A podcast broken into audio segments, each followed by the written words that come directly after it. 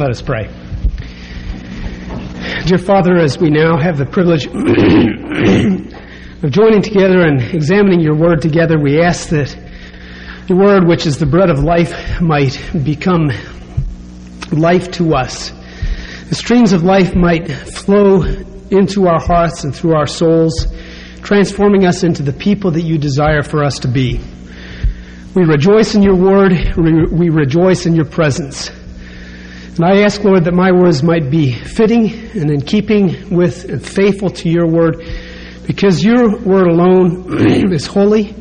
Your word alone comes with your power. In Jesus' name, amen. For the last several weeks, well, sometime prior to that, we've been looking together at the Ten Commandments. And uh, instead of doing the uh, usual way that I've been beginning these Ten Commandments things, we'll wait until we enter a new commandment. How does that sound? And, and then those of you who have not been here for one run, two zoo, and these sorts of things will figure out where we're going with that in order to memorize the Ten Commandments. But as we've gotten particularly into this commandment, which is the fourth commandment, which is found in Exodus chapter 20, beginning with verse 8. Remember the Sabbath day by keeping it holy.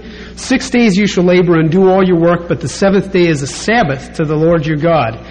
On it you shall not do any work, neither you, nor your son or daughter, nor your manservant or maidservant, nor your animals, nor the alien within your gates. And it continues on from there. This is basically the message of the fourth commandment. As we've entered into this commandment, I've taken more Sundays on this commandment than any of the others. the reason for that being that that commandment is specifically one, the one of ten, which is regarded by many people as not being applicable today in our time, in our day, in our age, even among believers. but in finishing the examination of this commandment, as I mentioned this past week, several people had asked me questions regarding worship. How should I worship? How can I worship with my family? And over the course of time as a church, these questions naturally come up. What is worship? What do we include in the worship service that's worship? Are there things in the worship service that aren't worship? How do we know what worship is? and so last week we began to look at this. I intended to finish it last week, and I got way ahead of myself or behind myself, whichever way you want to put it. We looked at the priority and goals of worship last week. We looked at preparing for worship, and we began to look at the parts of worship, what is involved. Now, as I was considering worship and what and, and understand the background for this is not just that we're talking about worship in the context of what happens on Sunday morning in the church. Worship is something that should go on in our lives as individuals, in our life as a church, and in our homes. Something that should be occurring in all these places. But as I thought specifically about worship in the church, because that's the setting that we're dealing with specifically right now, I thought of back to the days when I was growing up in my parents' home. In the church we went to all that time in Wheaton, Illinois. And there were so many marvelous memories of that that came back to me. Um, I remember specifically uh, more summer times than I guess wintertime days in church, but in the summertime, the tall windows would be open and from time to time, in the sweltering heat, of course, there was no air conditioning, you could feel that breeze come through. And occasionally there would be a bee on the inside of the screen buzzing around. And then it would fly down over someone's head. This wasn't the kind of thing that you thought about during the worship service, but it was just sort of distractions from the main event. the scene in that church was and still is some of the best I've ever experienced magnificent choir, congregation of people who sang like you, only there were mm, a lot more of you than there are of you. but uh, the acoustics of the sanctuary, magnificent, a joyful place to be. And I guess as I consider worship, and as, as I consider my part in worship, in having us worship as a congregation, you put things together, bits and snatches from different things. But the main goal in worship is always to be the same that everything is to be focused on honoring God, on remembering His gifts, and considering His glory. And I think back to that time and those times, and what fills me is not a sense of, of questions or difficulties or the circumstances that were unpleasant that I was going through at those times, but the, the, the, remembrance, the memory that in God's house with God's people there was joy, there was an experience which transcended whatever I was going through or other people were going through. Remember the people who sat a couple rows in front of us happened to be the family who um, my brother Tim married their daughter, and so you could see all these people in these ties. And um, from time to time, the distractions of worship get in the way as well. And so I think it's, it's important for us to recognize that distractions do play a part in worship. But our main goal is not to focus on the distractions, but what is our intent and what are we doing? I still remember the time several years ago when, when my sister in law, Meryl, said, remember they were sitting in front of us just a few rows, and she said, Oh boy, I still remember the morning when one of you boys, and she thought it was I, but it was my brother David, when one of you leaned over to your dad and said, I think I'm going to be sick. And your dad said, Well, just sit here a minute. and then you leaned over again and said, I'm going to be sick. and so your dad picked, picked picked you up and took you out, and he didn't make it.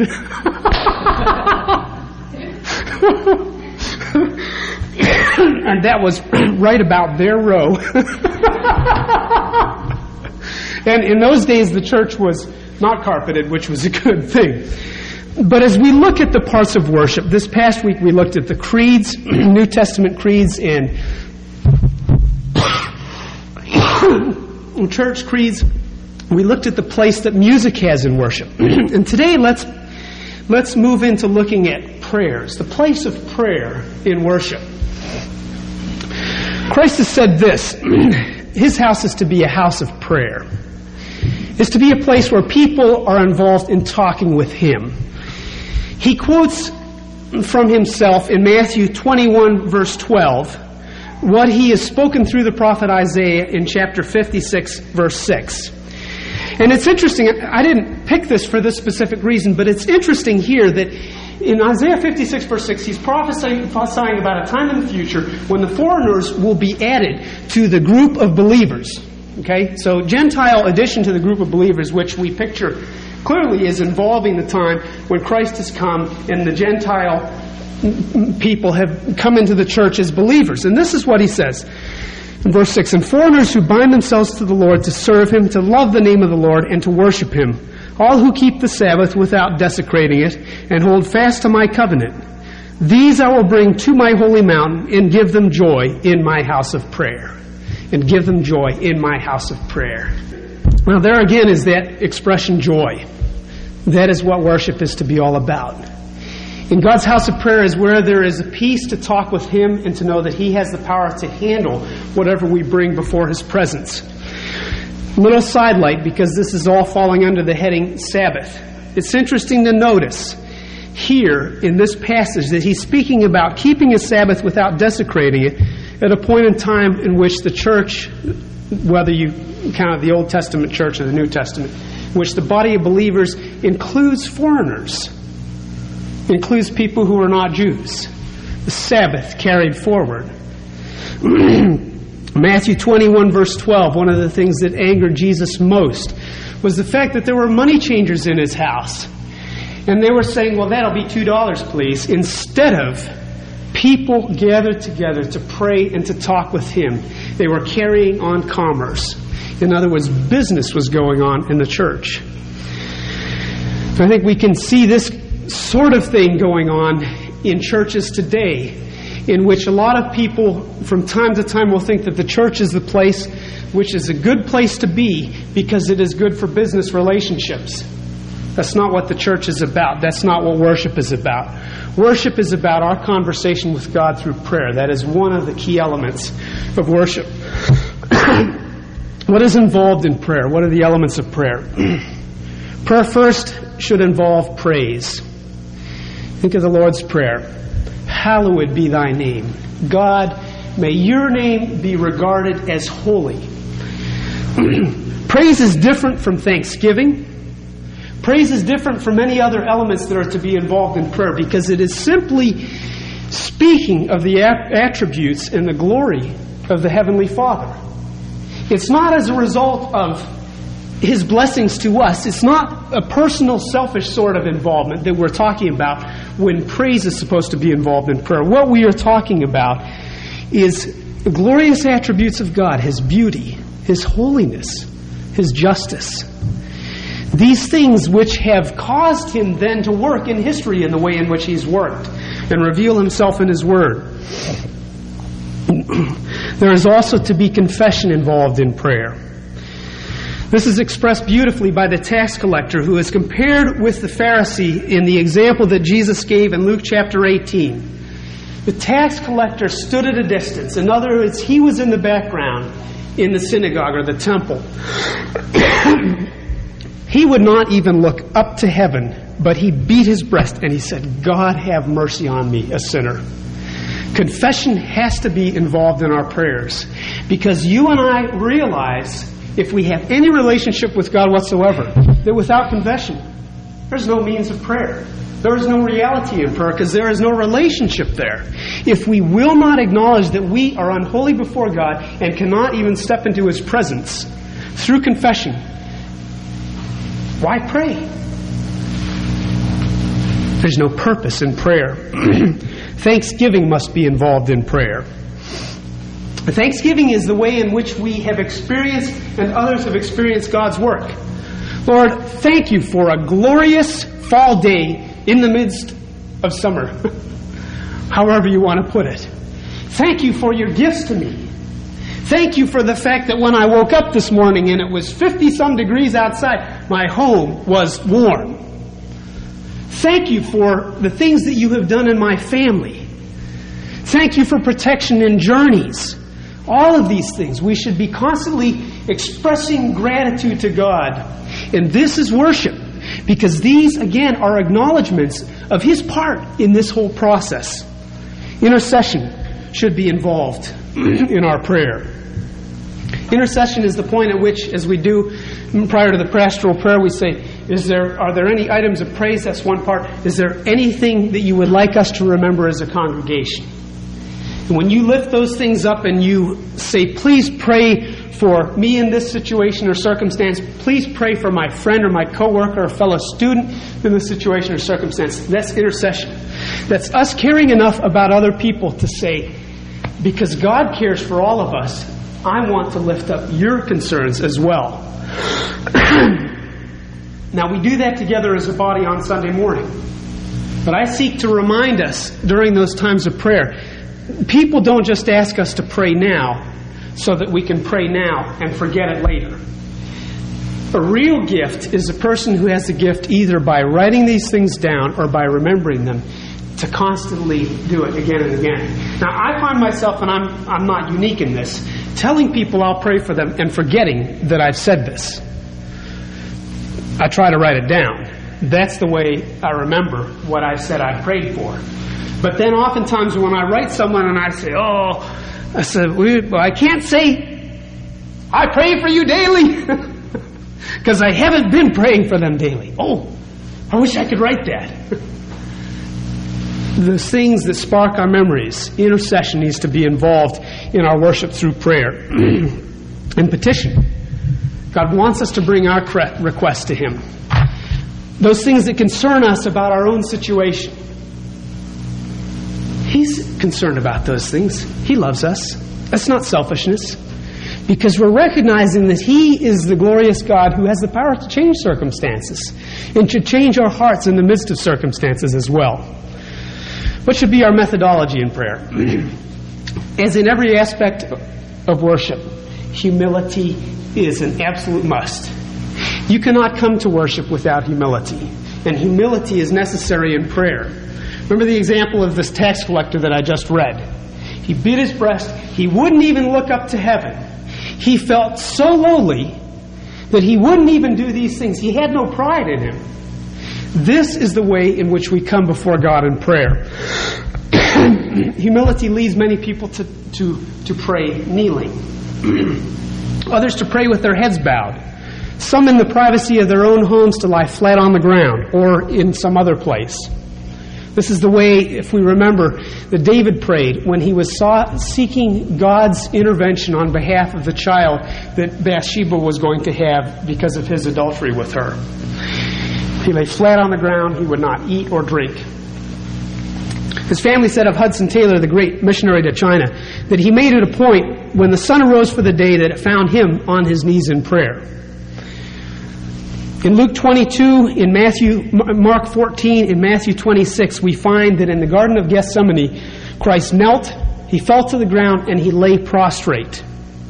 He told the disciples to sit and pray, and probably they lay down. But they succeeded in sleeping while he prayed. And so, as we consider the methodology of prayer, our key concern needs to be what is it that I can do in prayer in order to keep my mind focused on who I'm talking to and what I'm talking about. A lot of people walk when they pray. Now, not, not a whole, well, I guess I walk, preach, but don't normally walk when I pray here on Sundays. If that's what works in your worship, then do it.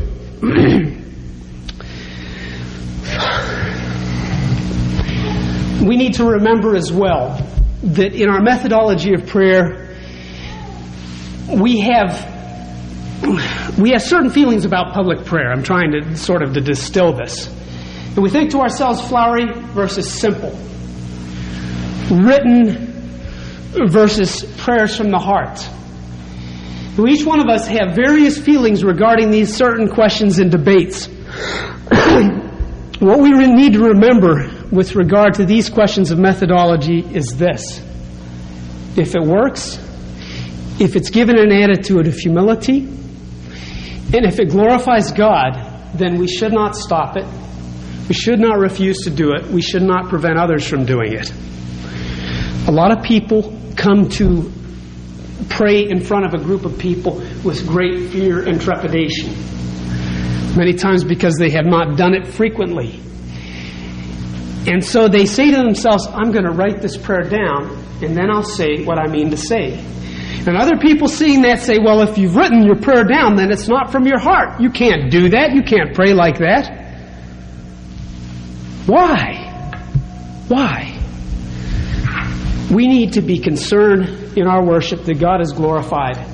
And however people are able to do that best in a way which upholds His honor, we can't ever stop that. It's foolishness on our part.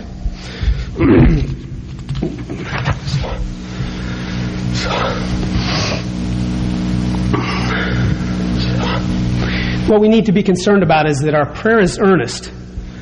Whether we are praying the Lord's Prayer or a personal prayer, whether we're praying a prayer that is long and lengthy or a prayer that is short and succinct. The result of our worship and prayer could not be better exemplified than by the result of the prayer which is recorded in Acts chapter 4, verses 23 through 31. The apostles had just entered into that point in which the church and they were being persecuted as a result of their proclaiming the name of Jesus Christ. And they gathered together as a group and they prayed and they quoted from Scripture, which of course is a, a written or memorized prayer, right? If you're quoting from Scripture. They quoted from Scripture and they got done praying in unity as a group together. And we read in that passage, verse 31, they were all filled with the Holy Spirit and spoke the Word of God boldly. now, as I began last week explaining that worship was something we do together here on Sunday mornings, but we must also do in our homes, let me say a word about prayer.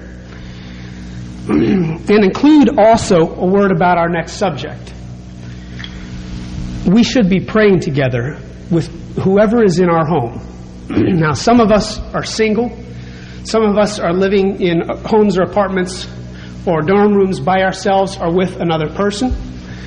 Some of us are couples without children who have either grown up or never had any children. Some of us are couples who have children in our homes.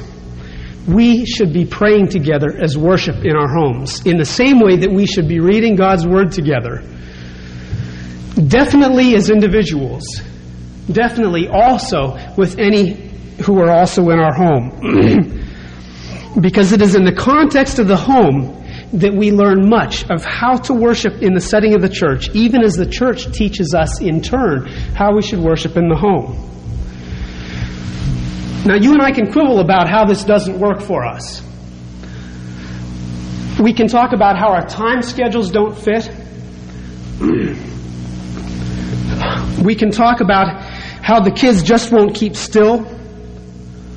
Whatever. All we want, but if we are not worshiping in these ways together in our homes, if we are not honoring the Lord by kneeling together before Him and, and reading His Word together before Him, as He desires to be honored, and we are not honoring Him. It's that simple.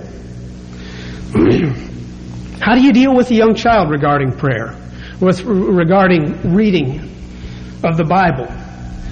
A way to deal with a young child, if you have one, is to have him or her re- repeat exactly what you have said while you pray a short prayer that expresses what he or she might say.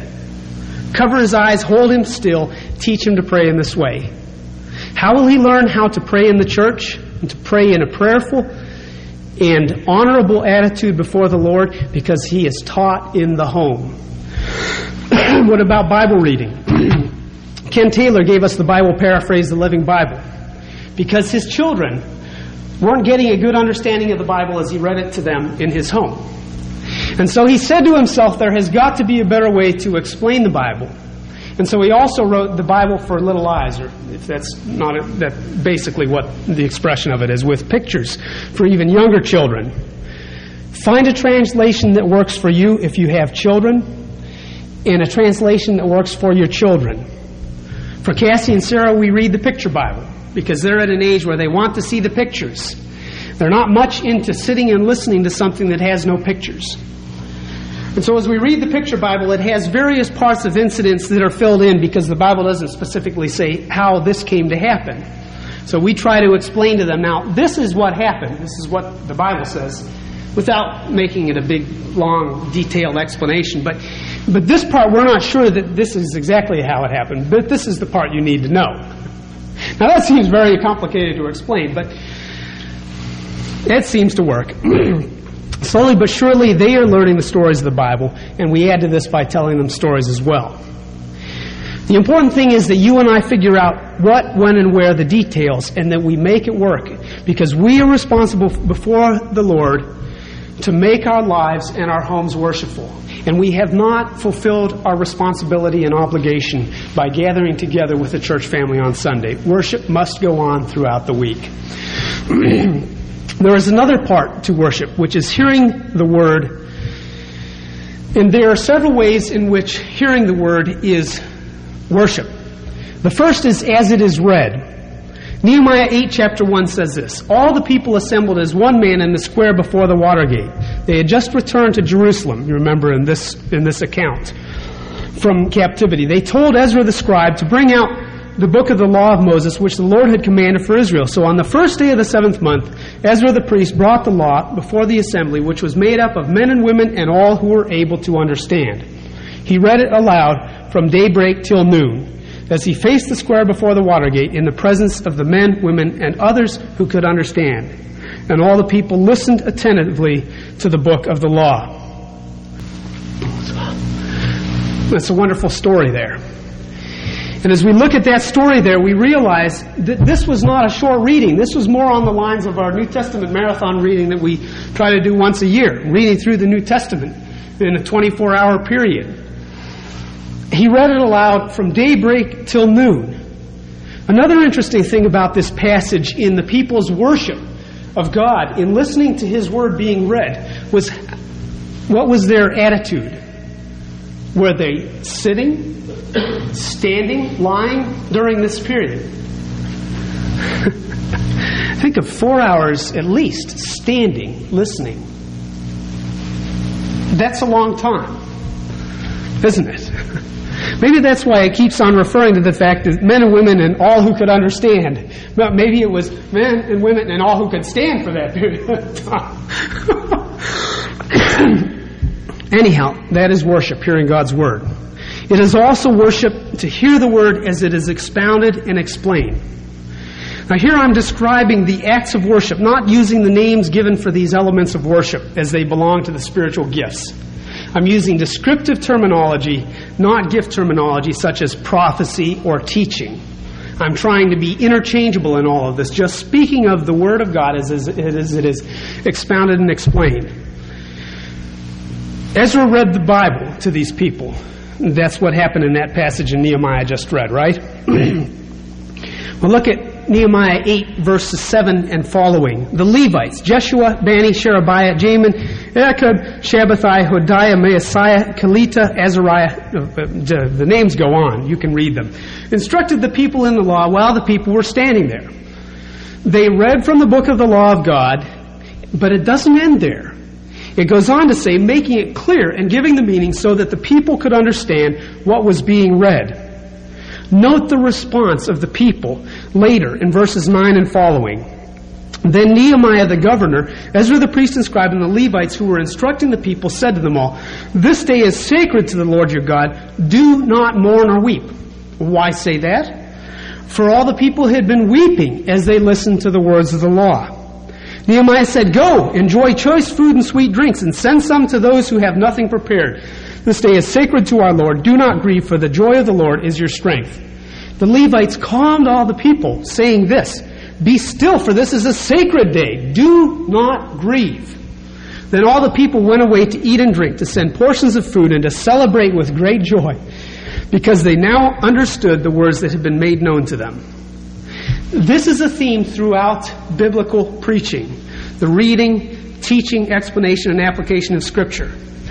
It either creates, on one hand, attentive hearts, as these people's hearts were attentive, or it creates calloused hearts. Now, there's some people who ride that fine line in the middle, which is just to go over and under, over and under, not paying much attention one way or the other. but as we see this effect of God's Word and God's teachers of Scripture, call them preachers, teachers, or what you will, we must examine our hearts and our reaction to the teaching of God's Word to see that we treat it as it truly is the occasion and opportunity for our hearts to worship Him. because of all the elements of worship, you perhaps would not debate prayer, singing, the creeds. Various and sundry, we'll get to the ordinances in a minute. because of all the elements of worship, this is easily the most volatile element of all in its result in the hearts of men. because here is where we get down to the only element of worship of which it is said, As the rain and snow come down from heaven and do not return to it without watering the earth, making it bud and flourish, so that it yields seed for the sower and bread for the eater, so is my word that goes out from my mouth. This is God speaking. It will not return to me empty but will accomplish what I desire and achieve the purpose for which I sent it. Now, Satan understands this power of God's Word as it is read and as it is explained for people to go out and live it. And this is the point at which he is going to be most active in seeking to hinder it. Because when God's Word is read and explained, the power of God is at work, and Satan must fight it. If you see the point at which your enemy is most effective, you cannot ignore it unless you want your enemy to defeat you with great vigor. You must attack that point and fight it tooth and nail. And that is what Satan does in the reading and the expounding of Scripture. and so he fights this with all of his strength and with all of his means. we see there are many examples of Scripture being explained preached, taught throughout the New Testament as well. Christ explained Scripture when he read the Old Testament prophecy and said this Luke 4, verse 16. He went to Nazareth, where he had been brought up, and on the Sabbath day he went into the synagogue, as was his custom. And he stood up to read. The scroll of the prophet Isaiah was handed to him. Unrolling it, he found the place where it was written The Spirit of the Lord is on me because He has anointed me to preach good news to the poor. He has sent me to proclaim freedom for the prisoners, recovery of sight for the blind, to release the oppressed, to proclaim the year of the Lord's favor. And then He rolled up the scroll. He gave it back to the attendant. And He sat down. and at that point, the eyes of everyone in the synagogue were fixed on Him. and He began by saying to them, Today, this scripture is fulfilled in your hearing. Today, this scripture is fulfilled in your hearing. Between this and his following remarks, you might conclude that you wished all sermons were like this, short. Unless you decide, based upon this one scriptural example, that shorter sermons make a happier congregation, look at the results in this congregation. We read further in verse 29 that the people, after this very, very succinct message from Jesus, got up, they drove him out of town, that doesn't mean in their cars. That means they were running behind him, pushing, shoving him, drove him out of town, took him to the brow of the hill on which the town was built, in order to throw him down the cliff. We won't have another such sermon here again. Thank you very much. we have further examples of Scripture being explained and expounded throughout the New Testament. Christ explained the Scriptures to the two men who were on the road to Emmaus. And what does it say how those men reacted when they realized who Christ was and how he had explained all, this, all the circumstances surrounding the Christ and why he had to die and how he had to rise again? All these details on this long walk to the road to Emmaus. What does it say they said among themselves when they realized that it was Christ and he had gone from them? What did they say to one another? Who knows it? Surely our hearts are strangely warmed. Right. Our hearts are strangely warmed. Our, did not our hearts burn within us? That is the result of worship.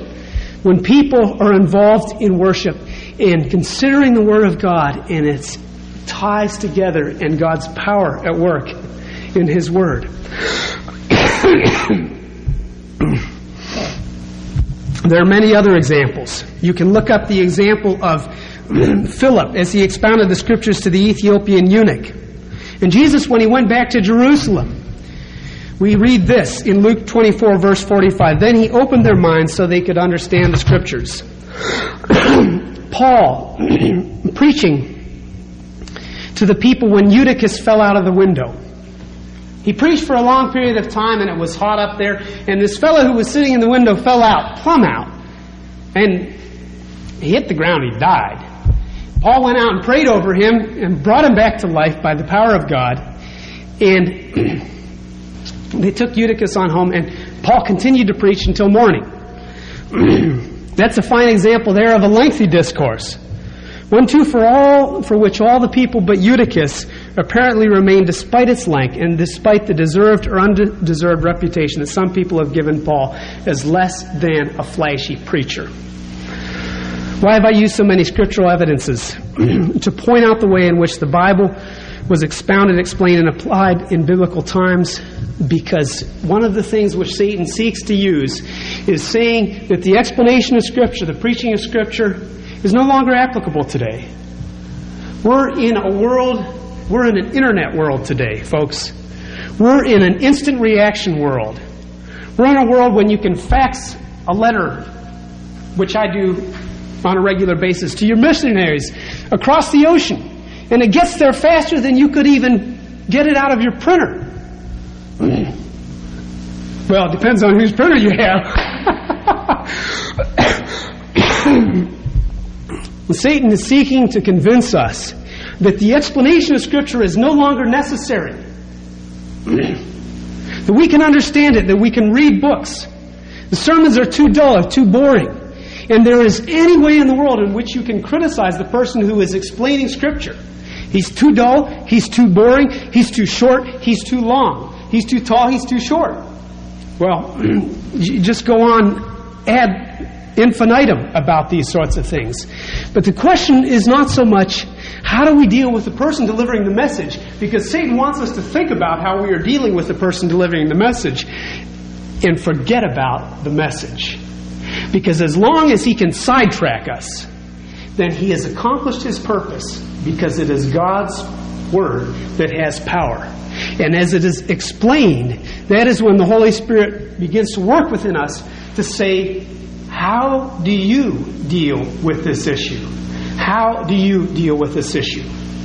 It is important for us not only to focus on dealing with the issue of God's Word in our worship as a congregation, but in our families as well. To teach our families that God's Word oftentimes needs to be explained. Even as Neil was reading this morning the story about Melchizedek and pointing out the fact in his prayer that Melchizedek offered Abraham, what did he offer him? Do you remember that? In that passage? Bread and wine. And that was the first time that had ever occurred to me that here this priest of the Old Testament did the same thing which Christ has done to us in communion. so the explanation of Scripture is a glorious event which goes on and on and on. We should never put it down, demean it, or ignore it. We must deal with it. For fear that by shaming or disgracing or having nothing to do with the person who is delivering the message, we would ignore the very word of God itself. we need to realize as well that what God is desiring for us in His Word is that we not only hear it, listen to it, understand it, but that the result through humility is our obedience to it. Because until the obedience happens, the worship is not true and meaningful. Giving is also an integral element in every aspect of worship. Financial giving is something which you and I do in our worship. It's something that Jesus spoke of time and time again in the New Testament. Because what we do with our finances and our possessions reveals exactly where our hearts are and our lives are and the ordinances and sacraments, baptism and communion, are elements of our worship. Why? Because baptism and communion, as we come to this table, they are acts that we perform. They're methods that we use by which we say we are related to the King of Heaven through Jesus Christ, his Son. Would the elders please come forward?